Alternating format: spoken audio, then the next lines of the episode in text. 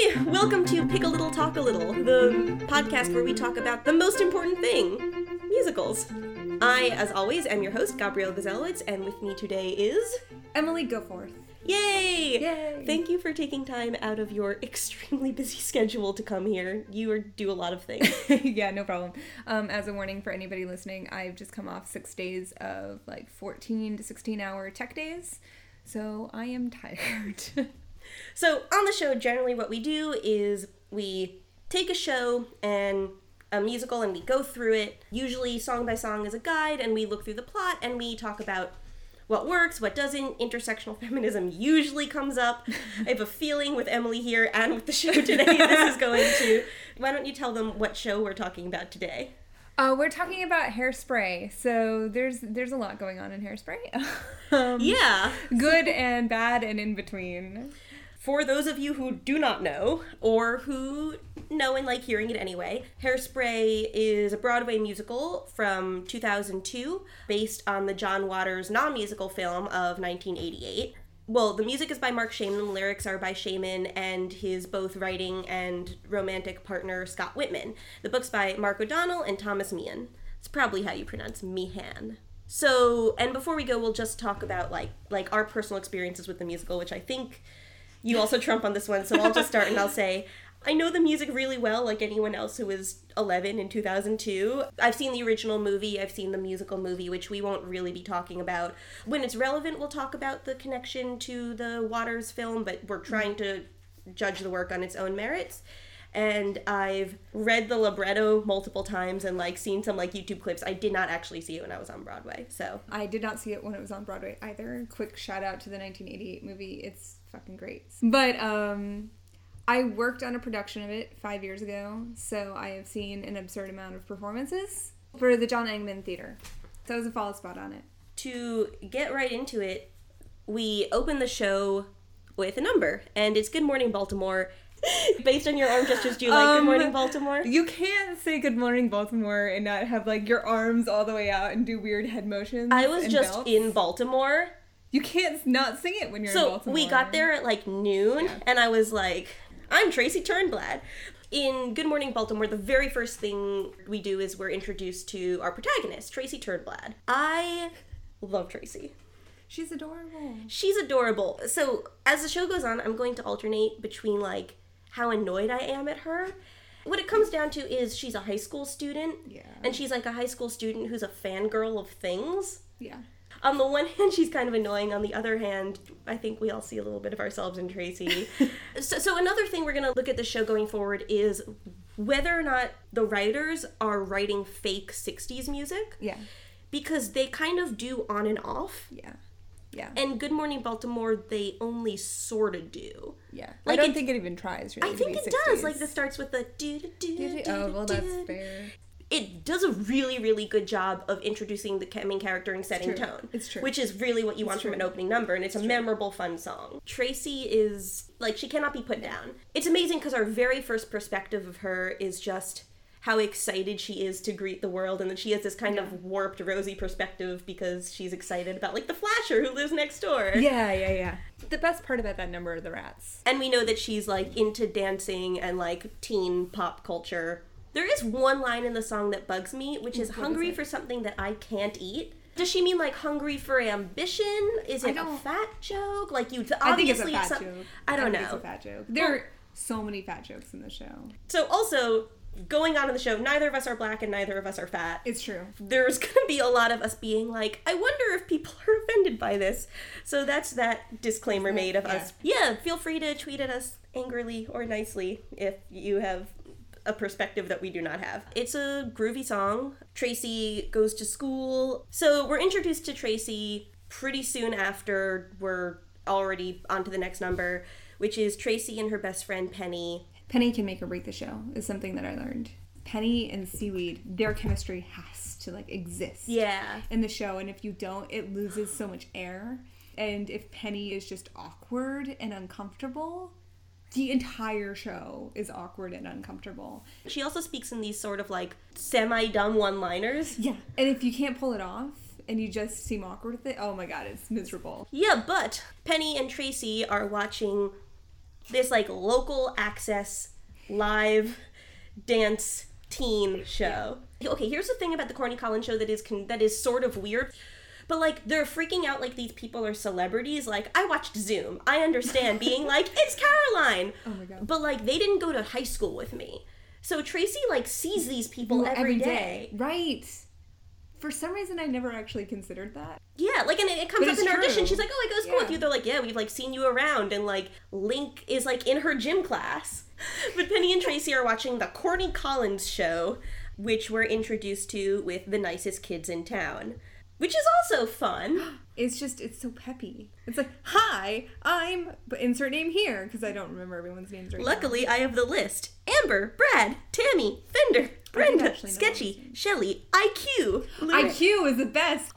I like nicest kids in town because Tracy has this weird relationship with her own education that like isn't too mm. serious. It's like a few throwaway jokes, mm. but you get where she's coming from if she's like bought in to this ideal and the song sings things like you can always do your homework on the morning bus Yes. can't tell a verb from a noun they're the Oh nicest kids in town So I was listening to it this morning, and I heard that, and I was just like, uh, and just groaning, and I'm like, I hope to God there's no student who can't tell the difference between, a verb and a noun. well you don't need a cap and gown because you're the nicest kid in town but That's an amazing lyric. it's weird that Tracy both has and hasn't bought into this. She Yeah. thinks she's fully bought into it, but then like she hasn't internalized any of the body shaming stuff. Like she doesn't see a problem with the way she looks, which is Yeah. great, but sort of like, you know, how that happened. And she's racially progressive. Yeah. Oh, so this is the number where we meet Edna. And you wanted to ex- express your frustration with Edna as a character. I am I think you can cast anyone as Edna and in the original movie John Waters cast Divine and it's like one of Divine's iconic drag roles. Are you against all drag as being like misogynistic or trans misogynistic? Okay, so so I mean I mean drag culture. I mean it started with mostly trans women.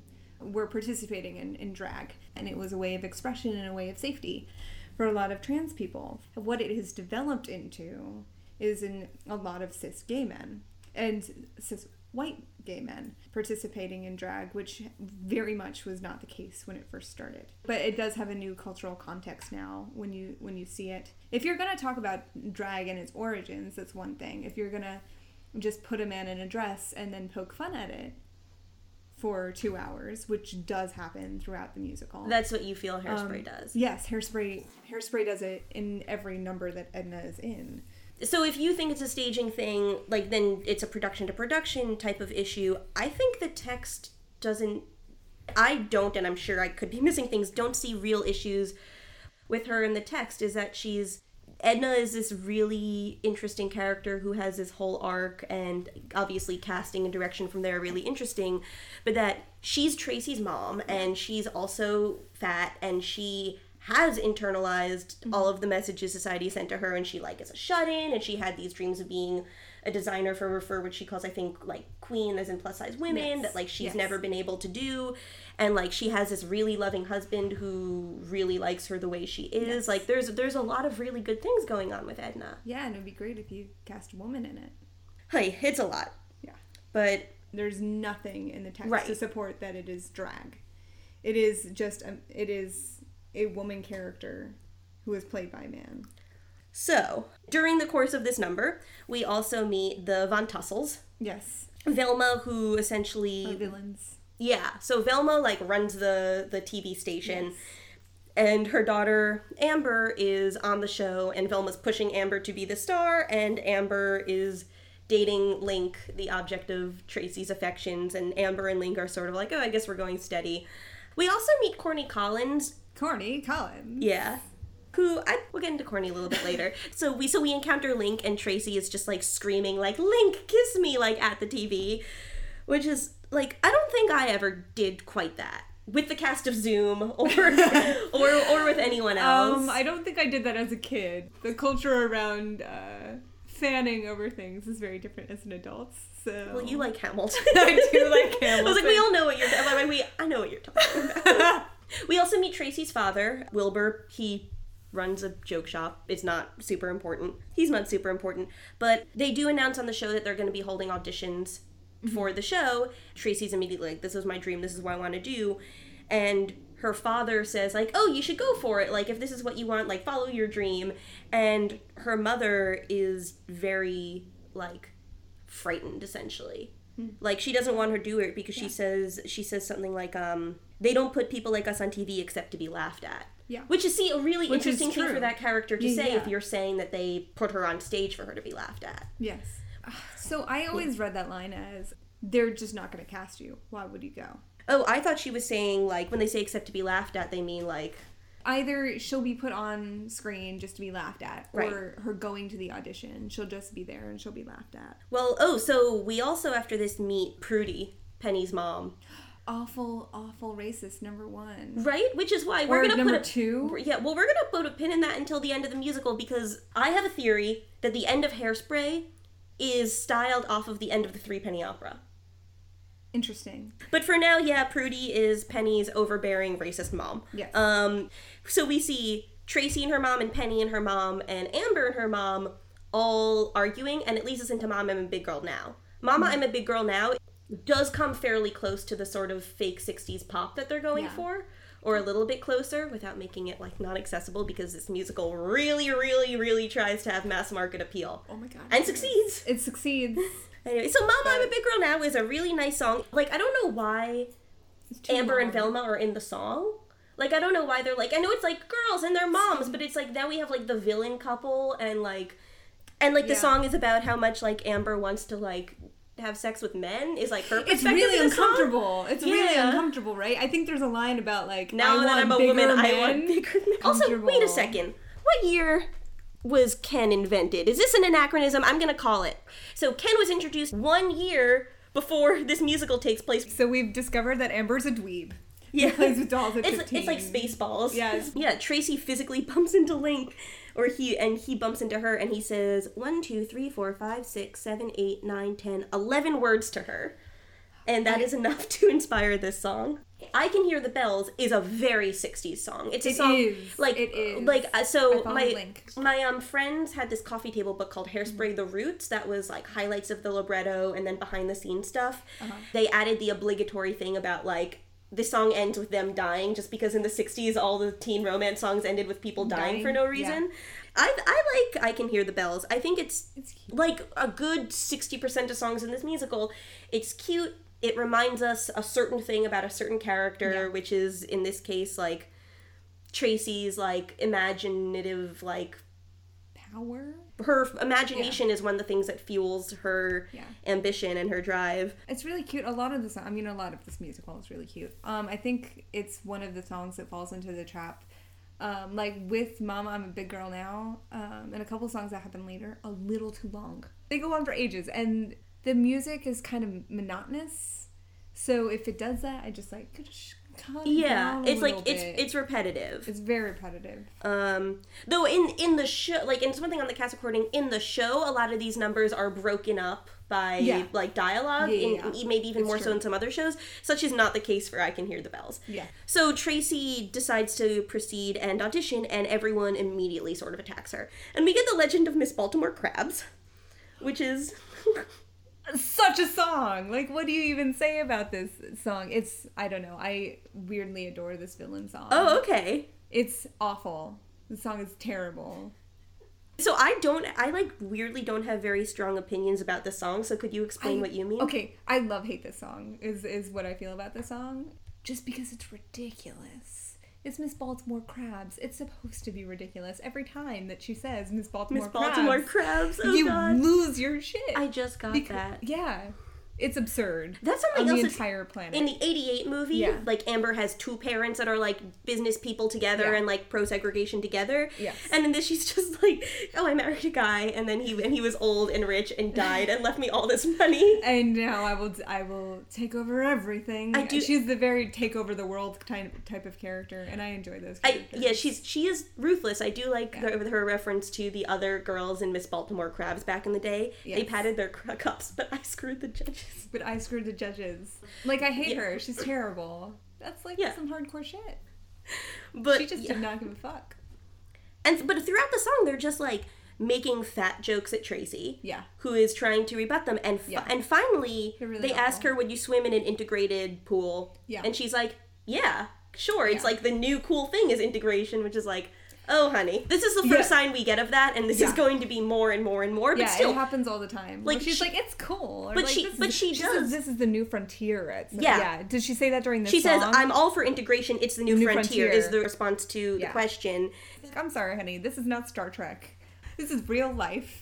based on Tracy being both That's not good. fat and pro integration. They kick her out without even letting her dance, and we also see meanwhile Little Inez. Little Inez comes Little into Inez. audition, and they they obviously just turn her away right Yeah. away because Yeah. she's black. And this is happening like all throughout. So I had a fun story. I had just graduated high school. And I was follow spotting for this show. And I decided to read The Walking Dead for the first time. But I was reading it and I totally missed my call. So my spot comes up and I'm just reading The Walking Dead. And I'm like, shit! and like throw this because like I had the compendium, so it was massive, so it also looked ridiculous. So I'm throwing this massive tome of like a comic book and like grab my spot and just like point it down. And this is like they were like Tracy was running across, like went into the audience and was running across. Oh. So I oh. had to like pick her up. I, it was ridiculous. So I couldn't even like see her from my sitting position.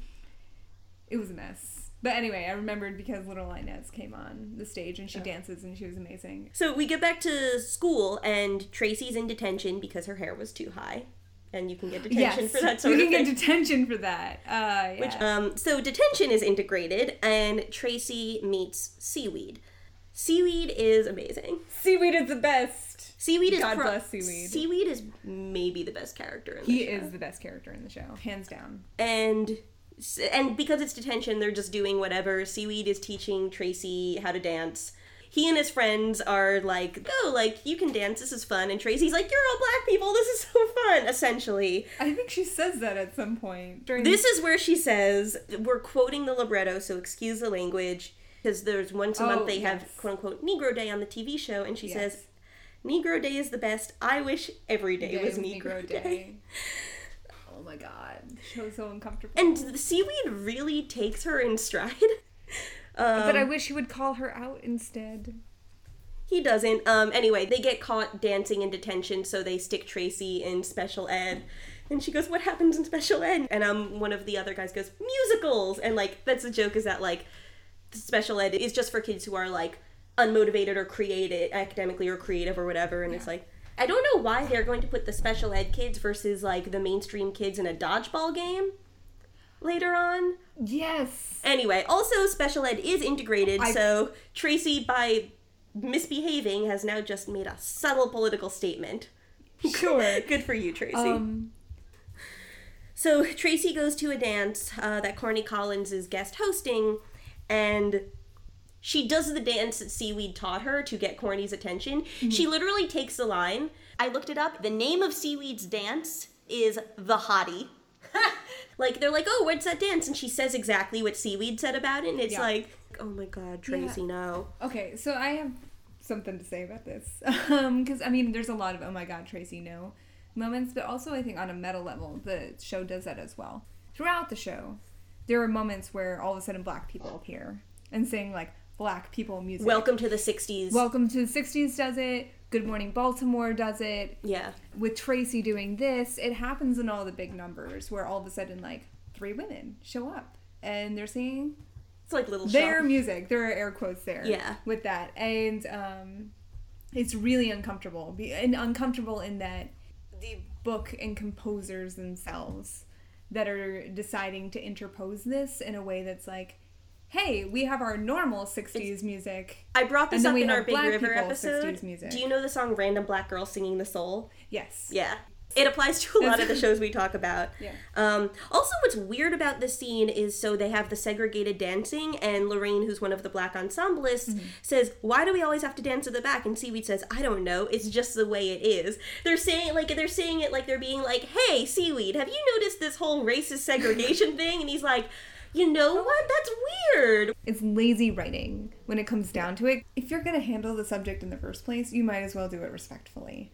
And throughout the show, it is not handled respectfully, especially with scenes like that where Seaweed has like a throwaway line about not knowing about segregation or not recognizing it.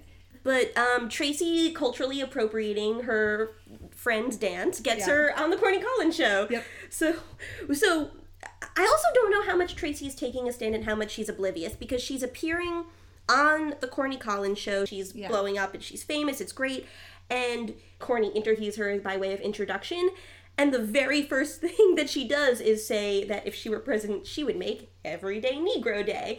And like, and you know Velma like off camera and the sponsors are all like shocked and Corny is kind of like all right kids today like black people I guess I'm cool with that and also he's essentially like we should have black and fat people on the show because fat and black people watch our show yes but also like you you really have no depth to you Corny Collins which is Yes. fine because he's a minor character Yeah. yeah, so I don't know why Tracy says this. I think she like thinks she's being a little bit transgressive and cool, but doesn't realize like quite how edgy she's being. Is my guess. I don't think it's Tracy that made that choice. Oh. Within the world of the show, I have no idea why she would say that because it Yeah. doesn't make any sense. She's someone else who So- seems to be confused by racism and segregation, and it's like you're Yeah. a white teenage girl in Baltimore. You have to know that segregation is happening around This you. is why it's really hard for me to talk about it as like the characters making choices because stuff like that, the concept of her existing anywhere in the United States in the 60s and not understanding that segregation exists makes no sense. I mean, Tracy is someone who's very much in her own head to a dangerous degree. It's true. Anyway, they do get Link to welcome her on the show by singing her a love song, and I think It Takes Two is adorable. And a better adorable. 60s satire song than most. Yes. Because it's like filled with cultural references, little jabs at sexism, which is which is fine. And there's like a nice harmony going on in the back. Yeah. It's, Yeah. A, it's a it's a cute song. It doesn't go on for too long. It ends with him kissing her, which Yeah. he like does like for the camera, or maybe Yeah. does he? I don't know because Link has no like thoughts or feelings of his own, which they also sort of address. you know the sexy lamp trope about women in film? Yeah, he's that. That's that's a really cool thing about Yeah. Hairspray is it's the dude who is the sexy lamp. It's true. yeah, so Link is a sexy lamp. Mm-hmm. Tracy makes quite a splash, both positively and negatively, her first day on the TV show. When she comes back home, now that she's succeeded at what she wanted to do, her mom is really proud of her. Yes. The relationship between her and Edna are, is beautiful. Yeah. Really sweet. Well, because now we get welcome to the 60s. So they get a call from a plus size clothing store in Baltimore asking Tracy to be their like teen like Yes. spokesperson. Yes. And Tracy's like, "We'll be there right away with my agent who is my mom." And This song, yeah. this song is my jam. I just I put it on when it came on this morning. I lost it because I forgot how much I love this song. I like I just instantly am like dancing and I'm like. Okay, all the other issues about Edna aside, we get this makeover scene for her that's so wonderful. Mm-hmm. It is that the really entire wonderful. like first half of the show, she's wearing like curlers and a row and like a Yeah. muumuu and like doesn't leave her apartment as a rule Yeah. and just like does laundry inside the apartment Yeah. and like worries that's her about her daughter and like bemoans her dreams. Yes. And Tracy convinces her to come out, and you don't have anything like it where you have this like large middle-aged woman have the moment where all of a sudden she's like transformed into something really glamorous and like gets to like sing her heart out about it. Yeah. And it's really really nice. It's really really nice. You're right. Welcome to the 60s is just a super great song. It's not too long, which is beautiful. This I never even noticed the length issue and now I like can't not see it. yeah. So back at school the next day because the kids on this like local like who are local celebrities all go to high school with like everyone else mm-hmm. at school. Mm-hmm. They end up in a dodgeball tournament, like a dodgeball game that's a certain gym class versus Tracy's new gym class being Yeah. like the integrated Yeah. special ed class. And they just immediately get viciously bullied and Amber is mean. Like She really is. really mean. She is. And when she tries to be mean to Tracy, Tracy's not like it's not that her feelings aren't hurt, but she's very she doesn't act like a victim. Yeah. She's very like recalcitrant and talks back and she doesn't let Amber figuratively get her down. Yes. She does literally let her get her down because she gets knocked out by a dodgeball to the face. Can I have a brief sidebar about that? Yes, yeah, okay. had so when I was young, I was bullied by other girls, and there was a dodgeball. This this like scene in my Yeah. life where everyone was hitting with me with dodgeballs. So the leader of this group, I took a dodgeball and I hit her in the head, which was on purpose, and she was very hurt. and I got Physically hurt. she was physically hurt. She I mean she was fine. Oh, she was- it she was hurt- upset, I mean. mean, there was a dodgeball that hit her in the head that hurt. Um, but anyway, I got in trouble for hitting her in that. And I was like, I got hit by like fifty dodgeballs. But anyway, so I, I- feel yeah. Tracy on this on this subject. We all have- is no joke. We all have traumatic experiences with dodgeball being Yes. elementary school. the kind of people who are like, oh, I have fond memories of dodgeball in elementary school are not the kind of people I, I talk to I anymore. with, yeah. Yeah. Okay, so Tracy's knocked unconscious and everyone else clears out, and left behind is Link, Penny, Seaweed, and Tracy. Yes. And Seaweed invites everyone over to his mom's record shop for like a record party. A record party. What do they call it? Just my mom's hosting a party, he says, at our record Okay. shop. And this is also the first time we get like maybe a little bit of a spark of something between Penny and Seaweed. Yeah. And that's like important that you actually start it when you get the chance rather than randomly like another like act into the musical. I'm like, oh, mm-hmm. also they're in love. Yes. Oh god. So we have Run and Tell That. So before we talk about Run and Tell That, the prefix to the song is Penny says, Imagine being invited places by colored people. And Tracy says, It feels so hip. To which Yep. Seaweed just responds, Glad you feel that way, because not everyone else does. It's like, Seaweed, do you not have friends? You definitely have friends. You're Yeah. on TV once a month. Your mom has a really cool record shop. We know you have friends. We've seen you with them. Why are you hanging Why- with these people? Or like if you're hanging with them, like we could get why you're hanging with them, but like why are you not like telling them to shut up? Yeah. Like he's not like, all right, you know what's cool? It's not like making weird references at me all the time. It's like Run and Tell That is a fun song, but like I can't help but think about like a bunch of white men writing this show in Yeah. the song. Yeah. Like that he's singing like the blacker the berry, the sweeter the juice. Like if not a like white man wrote the song, I might feel less weird about. Okay. So this show likes to compare people to food. Which Yeah. happens. What's the other song that that happens in? It happens in another th- song. I think it's Edna's song with Wilbur. Yeah, But- stinky cheese. Stinky Cheese. Yes, that song. And it feels really, really weird for one black people and then fat women to be compared to food. Because these are like the two groups that the show has decided are outcasts. Then they get this similar comparison to non human things throughout the songs about them. Let's put a note in that for Edna's Yeah. part in the finale. Yeah. It's a Perfectly. motif throughout the It's, show. it's a fun song, and we meet little Inez like as a character, and she's great. Yeah. Seaweed's She's little so sister. cute. She's adorable. I love her. So we meet Motormouth Maybelle, Maybelle, who's Seaweed's mom, Mm-hmm. and the DJ on the Corny Collins show one day a month. Mm-hmm. And she's really cool, and all of a sudden everyone shows up at the record store. And it's like it's funny they play it off and there's reasons for everyone. It's a gag like and then there's a line where it's any more white people and it'll be a suburb. So everyone is kind of mad at everyone. I'm so, it's like i'm so tired. It's like velma and amber are leaving in a huff and amber says like let's go link. And he says amber like you're being rude to these people. And she like goes like link come! And like the stage direction is like as if to a dog. Yes. and he doesn't even know what to do because he's like so he like doesn't leave but he's so immobilized by like his lack of agency. Yeah. That he just needs a woman telling him what to do and he's essentially like there more or less because of Tracy so he's just like do I like Tracy or Amber which of them am I going to let boss me around oh and Amber does say whatever happened to the bland dominated boy I fell in love with which is Does she? she does say that. forgot. So then we have Tracy literally tell this room full of black people, we're going to crash White Day tomorrow Yeah. And integrate the TV show. And they're like, we've tried to integrate the TV show. And she's like, well, I'm here to help you actually do it because what you need is, a, a white, white ally to take control of your movement. So, yeah. Like, Seaweed calls Tracy revolutionary, and eventually they're all just like, all right, Tracy, like, you seem to know what's going on. Like, 16 year old white girl who, like, can barely Just show up to school on time. Yeah. And Seaweed's been on the show what longer than she has? Yeah. Yeah. I don't understand. Ugh. And Tracy, well, Tracy says, like, it's what's right, it's what we should do. Tracy says segregation is wrong. Link says, I guess I really only ever think about myself and I've been working too hard to let it go, which is like, well, at least he's saying something. Yeah. And Tracy's parents are, well, her dad is once again supportive because that's his shtick. Yeah. And Edna is not so supportive, so uh, Motormouth Maybelle convinces her and leads them onto the protest at the studio with Big Blonde and Beautiful. So, like, Yeah. I, I promise I'm capable of like liking musicals and like turning off the part of my brain that's critical. But now that Oh, we've like, but now that like we've decided we're not going to not do that, I'm just. Shh. So big blonde and beautiful. It's like all right. If Maybelle wants to be blonde, that's cool. Uh-huh. But there's a very explicit reference in the song to like before she was beautiful having like brown and nappy hair. Yeah. It li- literally those it are the literally words. says that, yeah. and that like she feels glamorous when she becomes blonde and it's just a little bit like you are like white men writing Writing this this. show Yeah.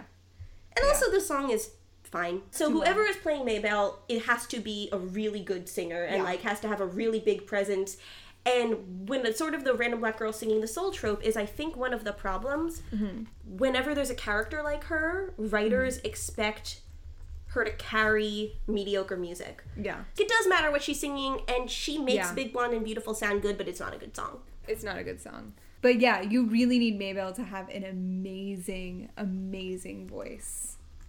And also, this song is the Act One closer, which is such a bummer because it's not like dramatically what's happening on stage, which is everyone getting like arrested Yeah. en masse, is like is a good is like a good way to end Act One. But like But the, the song in and of itself is not like an act one finale. right, Yeah. But we open Act Two with the Big Dollhouse, which I think is a fun number. Oh my god, it is a fun number. Though it- Again, there are like more fat jokes about Edna. That, also that yes. there's also a lot of weird how many stereotypes can we like fit into one song that would Yes. happen in like an all ladies prison Yes. There's prostitution. There's there's a lot of things that happen in it, and the I, I think the prostitute is Latina in it, and Yeah. like has like a ridiculously stereotyped. yeah she says hey mommy Yeah, yeah the music is is perfectly fun there's parts that are staging there's, of it is there's fun. parts yeah and there's parts that are fun to sing along with at the end of the song they let out um i don't even know why velma and amber were arrested just kind of on accident just because they were arresting everyone there, yeah. So Wilbur, Tracy's dad, shows up. He's bailed everyone out because he's just a great guy. He's mortgaged his joke shop to do sh- do so. Mm-hmm. Tracy has to stay in jail because the Von Tussles are politically connected. Okay. Because plot. So yeah. So then we have we have the Good Morning Baltimore reprise, which I think would have been a better Act One closer. I agree. Ooh, Yeah. I didn't think about that. That would make more Maybe it was there. just like the way the timing of the show worked out because this is probably like five to ten minutes into Act Two. Mhm. because it all segues. You basically just have like changes. Everyone's still on stage, at, at least usually in the productions of it, but it just Yeah. smoothly segues into everybody in different jail cells. you know, there's dramaturgically and then there's practically. Yeah. Um, so meanwhile, back at Tracy's house, her parents are like upset and worried about her, but Mm-hmm. they do take the time to sing "You're Timeless to Me," Which is a perfectly cute song. which is a perfectly cute song, and it's nice that they're this like middle-aged couple that's still Yeah. in love, and it's like a, and it's you know, it's a little bit silly. is this the song where she's no? It's not the song where Edna is compared to food. Yes, it is. It is. It does say, um, "You're like a stinky old cheese, babe. You're just getting riper with age." Yes. But it, um, but then he also compares her to fatal disease. But overall, it's very, very cute, and they have a wonderful relationship, and it's adorable. Which Yeah. is nice to see parents that are like healthy. Parents that like each other, yeah. parents that like each other are like Functional in a healthy, romantic relationships yeah. in media. End yeah. of statement. End of statement. It's nice to see them. Yeah, because then we go back to Tracy's little budding teen romance, and Link Mm. sneaks into jail to visit her, and pretty much to just reassert the fact that he has absolutely no backbone.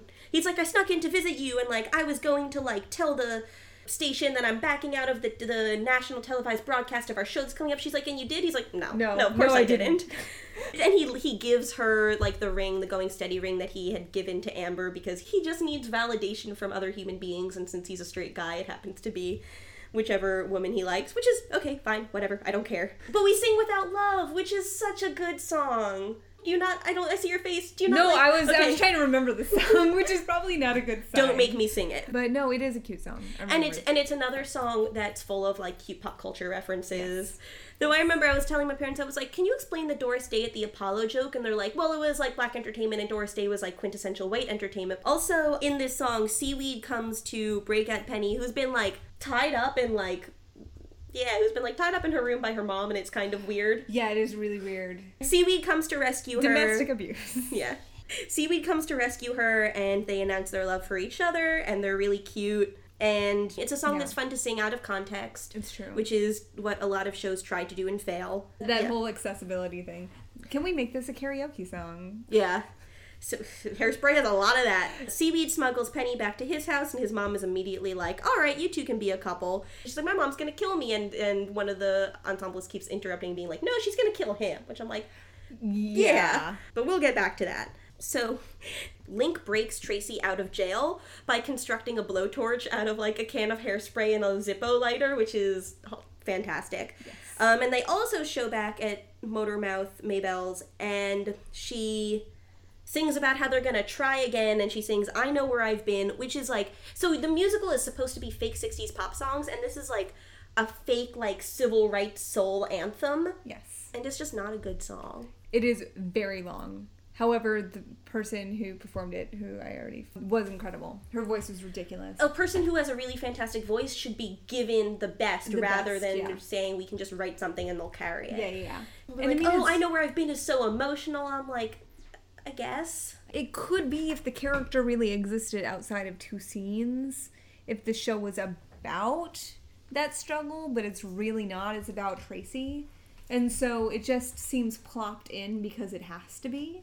Where like I feel like in a workshop somewhere they were like you can't just have segregation and integration as a background topic. You have to have an actual narrative about it somewhere and, and instead they were just like, "All right, so then we'll have a song." So here's what else is confusing though. Tracy gets broken out of jail, smuggled into someone else's like home Yeah. or like like business where she can get them in trouble and immediately says, "I have to go back to jail. It's the right thing to do." So that makes no sense. She has a lot of good qualities. Smart's is not, one, of them. Yeah. Yeah. So, meanwhile, at the live national TV show, we have the song It's Hairspray, which is a perfectly funny jingle about how My you should favorite buy song. hairspray. It's my favorite song of the show. My favorite line is in that show. Is it the- there's a double entendre? No, no, no, it's the, it's the main one. The only thing better than hairspray is me. Forget the milkman. That is a level of self confidence that I feel every person should have. So, shenanigans proceed. Um, Tracy's dad shows up with a giant hairspray can, and Velma says, like, oh, like, Tracy must be in there, like, don't let her. She tells guards to shoot her if she tries to emerge from it, which is like, there is a teenage girl in there, and you run a television station. It's like, you know, the governor. So, what is going on is there is going to be like a Miss Hairspray, and it's going to go to the best dancer. And even though Tracy has been barred from appearing on the show, mm-hmm. Amber has to dance to get votes to win. Mm-hmm. And she sings Cooties. It's just her bullying Tracy about mm-hmm. how like ugly she thinks she is. Yeah. And it's like, okay, fine, it's a mean song. It's, in the context of the show, and it's necessary. It's not. A, It's not It's not an interesting or fun song. They could, and I, I feel again it's like really lazy writing. Like you, you don't have to. In order to have a fun light show, you don't have to have two note characters. That's not how that works. So you have an entire song that's just built on breaking down the main character. But it's not even that good of a song. It's pretty boring. And Tracy's not on stage. Tracy's not on stage. It goes on for a while. I, I hate this song. I, I cannot stand this song. yeah, Yeah. that's enough of that song. um, so then Tracy and Seaweed and company, Yeah. um, like break into this. They get into the studio. Corny admits that he knew this was a plan, so it's like, all right, you did that. Mm-hmm. Yeah. Good on you, Corny. And we start. You can't stop the beat. You can't not love. You can't stop the beat. Like say what you will about the contents of the song, the contents of the show. it's so fun. You just get like a buzz in your brain when you're listening to it. No, I've heard the song too many damn You've heard times. the song too many times. It's not the song's fault. It's that I had to hear it all the time. Sorry, Well, I ended okay. on that note. Well, if we're gonna be but criti- if we're gonna be critical, what I will also say is I stopped to like read the lyrics without the score mm. because Did you? There's so many. what makes a good song in musical theater is a good relationship between score and lyrics. True. And I realized that here the score is carrying the lyrics. Is that there's Yes. some that are like fun, but then there's some. It's not just that they're cheesy and they're like it's okay, it's a big cheesy number. Uh-huh. There's some like um don't even make any sense. Like I don't even know the, rhythm of two hearts in love to stay. Do they mean That's that the hearts are staying? Do they mean that they're staying in love? I think I don't know. And so the song is it's very long, but it's stretched out and interspersed by essentially It's the fun. resolution. Everything Yeah. gets resolved real quick. Like that's that's what you want to end the show with. Yes, but if we go through it, all right, let's start finding out what happens to all the characters we've been following. Well, let's start with who wins the competition. Mm-hmm. It was going to be Tracy because she shows up and the votes come flooding in, mm-hmm. and Tracy says, No, Amber can have it. I've learned there are more important things. Link says, You mean me? And she says, Well, you, but also going to college to a graduate degree in musicology with a minor in ethnic studies. This is like a throwaway Yeah. joke where it's like, oh, like Tracy has ambition. It's just like there isn't like she would not last one week in graduate school. She would not. And also Tracy's like, all I want to be able to do is say the Corny Collins show is now and forever more officially integrated. It's like, thanks, white girl, for being the one to say that. Okay, fine. And so next we find out what happens to Velma, which is she's going to be the line of beauty project products for women of color. Oh, I forgot about that. So, you've rewarded her for being the racist villain. It's not comeuppance to be in charge of like marketing to black women. to, like oh my god, that's upsetting. like and that was something else that the movie changed was instead Michelle Pfeiffer gets like embarrassed on TV, revealed Yeah, to be a cheat, loses Yeah, the yeah. station, and it's like yeah, that's satisfying. And Thank it- God for for productions and movies in general that recognize that there are things that have been done badly. Moving on, Link gets a record deal. Okay, Yeah. fine. We still have no reason to care about Link other than that it's he's what Tracy wants. Okay, Prudy shows up, tells Penny that if Seaweed makes her happy, she supports their relationship yeah. She literally tied her up like a scene before. for just being in the same place as black Yeah. people. Yeah. It's it makes no sense, and so this is where I'm going to bring in bring back my three penny thing. Oh my goodness. I'm excited. So, for those of you who don't know, and spoiler, it doesn't matter. The end of Threepenny Opera, our main character, who is like, but we still like him even though he's awful. He's about to be hanged, and last minute, the Queen of England pardons him, and they give him all these things, and like a title, and money, and a pardon, and like everything works out. So it's like this Deus Ex Machina that then the characters turn around to you are like, yeah, in real life things don't work out this way. You need to like seize social justice and like doesn't this ending feel kind of weird to you because it's so unrealistic? So I'm kind of getting the same thing here. It's like there is no conceivable way, for example, of, of all the things that go on that Penny's mom, who has been like a racist monster the entire show, Yeah. is going to show up and be like, "I just want you to be happy." Maybe we shouldn't even take the ending to be literal at this point.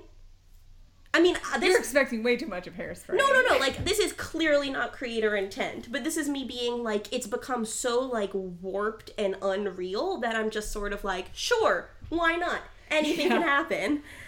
Link and Tracy finally kiss. The hairspray can opens and reveals Edna, who is looking amazing and saying she designed her dress herself and that Yes. women should. So Go Edna. go capitalism. So this is so this is her line and You Can't Stop the Beat is uh, you can't stop my happiness because I like the way I am, and you just can't stop my knife and fork when I see a Christmas ham.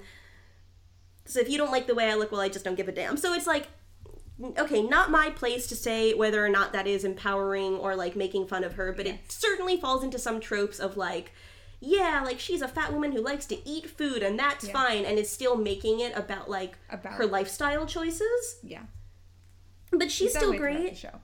So, okay, first of all, Motormouth Maybelle comes out and sings more about how like racism is going to end one day. There's a, the tomorrow is a brand new day and it don't know white from black, which is why generally the choreography has the dancers exactly alternated black white black white Yes. because if you ha- if you didn't see race, you would just exactly fall out in that pa- in that alternating pattern. So the very last solo we get, who should it go to? Should it go to Seaweed? Should it go to probably Tracy because she's pregnant? No. Let's give it to the Von Tussles. That the very Yeah. last thing that happens in the show before the sort of like final ensemble dancing number is they encourage everyone goes and encourages the Von Tussle women to like shake it and have some fun. And they say, oh, you know what? We can do that. And they say, oh, we were always just trying to please someone, but now we're gonna just have some fun. And it's like, you could look at you through that lens, but there hasn't been much also to support that perspective of you throughout the musical. Yeah. Is for example, Velma is someone who very aggressively is getting what she wants. She wants. Yeah. That is the end of the musical. Before we get into anything further, I first have to ask, what's up with Blood on the Pavement? So it was a song that was cut from an earlier production of the show before it came to Broadway, and for some reason they just couldn't help themselves and they decided to put it on as a secret track in the Broadway cast recording. So imagine you're just listening there, and then if you forget to pause the music, you hear ba ba da ba da ba wah. Anyway, But, um, anyway, that's so first, what we'll we'll just briefly go over the Tonys that the show won. It was not a very good year for musicals. No, it was like the other musicals were like Moving Out and Frog and Toad. yeah. So it not literally swept, but it did pretty well. It got musical score, direction, book, and then acting awards to Harvey Fierstein, Marissa Jarrett Winokur, and Dick Latessa. Uh, it also got costume design, And lighting, which I'm glad it had. yeah, it had book, really really good outstanding musical. Um, do you have any lyrics that stand out for you either way from this show? Well, my favorite is the um, "By Hairspray." It's as good as me line. The only thing better than the hairspray. only thing better that's is me. What a good attitude to have. Um, least favorite line? Probably any time Amber speaks. just because she's uh, just spews vile. Yeah, she's just awful. Vile, vile, vile, vile, Vile, vile. Yes. So I was so sure that my favorite lyric was going to be from "You Can't Stop the Beat," like "If you try to hold me down, I'm gonna spit in your eye." But then I realized that it's not that I like the lyrics; it's that I like, the melody. music, Yeah. So I actually really like the line from the reprise of Good Morning Baltimore when Tracy says, "I'll eat some breakfast, then change the world." What a good attitude I just to think that- I just think and like and, and also it's That's the way she says it, Yeah. but it's something that's so much bigger than it sounds of just like I'm going to do what I need to do and then I'm going to screw things up. I had a harder time picking a least favorite lyric because there were so many. There's so many. So, honorable shout out to maybe the weirdest racist lyric in the show, which is "Though the night is black as my skin,", Skin? Oh my god. which is like immediately being like, it's just like so misguided and Yeah. stupid. Yeah. But the one I'm going with is just lazy writing, which is "Come on, you Von Tussles, go on, shake your fanny muscles." The way they sing it, you like can't make out the lyrics when you're just listening to the cast recording. So I don't want to end this podcast on a negative note, but so this is a show that it was a smash hit.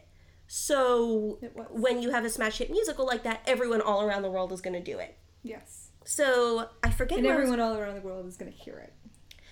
Right. Because you have things like there was a production in Italy where they just cast white actors as the whole cast and then put a bunch of the white actors in full blackface. And the creative team had to reach out and be like, guys, this isn't appropriate. The concept of, well, we had to do this musical. Or like, well, we just had to do it. And there you are- don't there have are- to do any musical. There are better musicals to do. There are easier musicals to do because this takes like So much dance, so much, like, so much. and like a lot of technical stuff. There's a lot of there's like lot of costumes There's and a lot of ridiculous prop things. Yeah, like, which you- huge prop stunts. if you're thinking of doing hairspray and you don't have any black people to be in your show, what's a what's a musical you would suggest they do instead? Do any, do Guys any, and Dolls, do any Jason Robert Brown show. Not parade. The Pajama Game, The Pajama The Pajama Game. Game, which is a, which is a show actually we're thinking of covering Game. soon. The Pajama Oh, Game The is a wonderful Game. show. There's no reference to race. You can cast anyone you want. It's sweet. It's nice. There's a couple songs that like like most of the music isn't too difficult to sing. It's accessible. So this is our message to you. If you want to put on hairspray and you only have white people, put Don't on the Pajama. Game instead. This musical real. did give us some really great actors I've that we had seen before and not seen before. I mean, this gave us Laura Bell Bundy, gave us Kerry Butler, gave us Matthew Morrison, J- gave Jackie Hoffman. Yeah, so Emily, thank you for coming on the show. No problem. It's fine. Is there a social media thing you have that where you'd be interested in people following you? Um, I mean, you can follow my Twitter. Um, it's aka underscore Quicksilver. I occasionally rant about comics. Sometimes I talk about theater.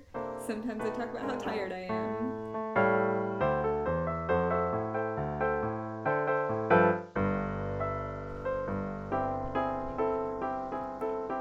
Thanks for listening to Pick Little Talk A Little. You can follow us on Twitter at PalTal Podcast, as in P A L T A L.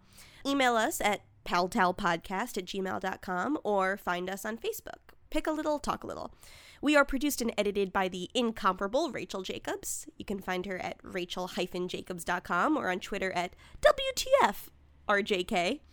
I've been your host, Gabrielle Gazelowitz. I'm at GabrielleGazelowitz.com, which is spelled in a way that you probably wouldn't guess. And I'm on Twitter at Gabi Gazelowitz, so see if you can find me. So until next time, and as they say in ragtime, goodbye, my love. God bless you. And I suppose, bless America too. Let me set the scene for you.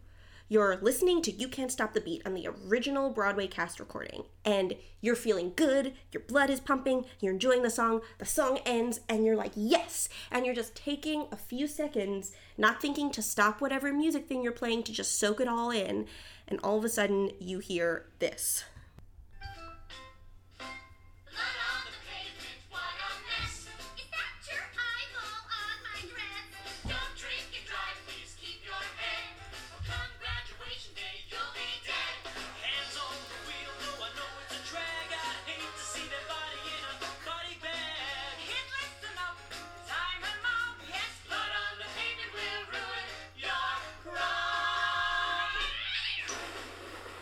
What the hell was that that I just listened to? So it was a song that was cut from an earlier production of the show before it came to Broadway. So this musical went through a lot of different iterations. There were a ton of songs that they had before and cut in favor of other songs. Yeah. That's where Blood in the Pavement came from. Yeah. It was originally followed by The Nicest Kids in Town. Um, and also, That makes sense. Car related, apparently the Miss Hairspray contest was originally Miss Auto Show. Oh, that makes sense because the Von Tussles are have an auto empire, right? yeah, yeah, yeah. Yeah, and there was a the similar song instead of the Hairspray song. There was something called "Take a Spin" with, that was auto related. Um, my favorite note on this page actually is that a song was later replaced by the similar "Positivity." The scene was cut earlier early in the Seattle tryout and was deemed emotionally redundant. Amazing. That's my favorite. That's, that's a new subtitle of the musical. That was hairspray, emotionally redundant.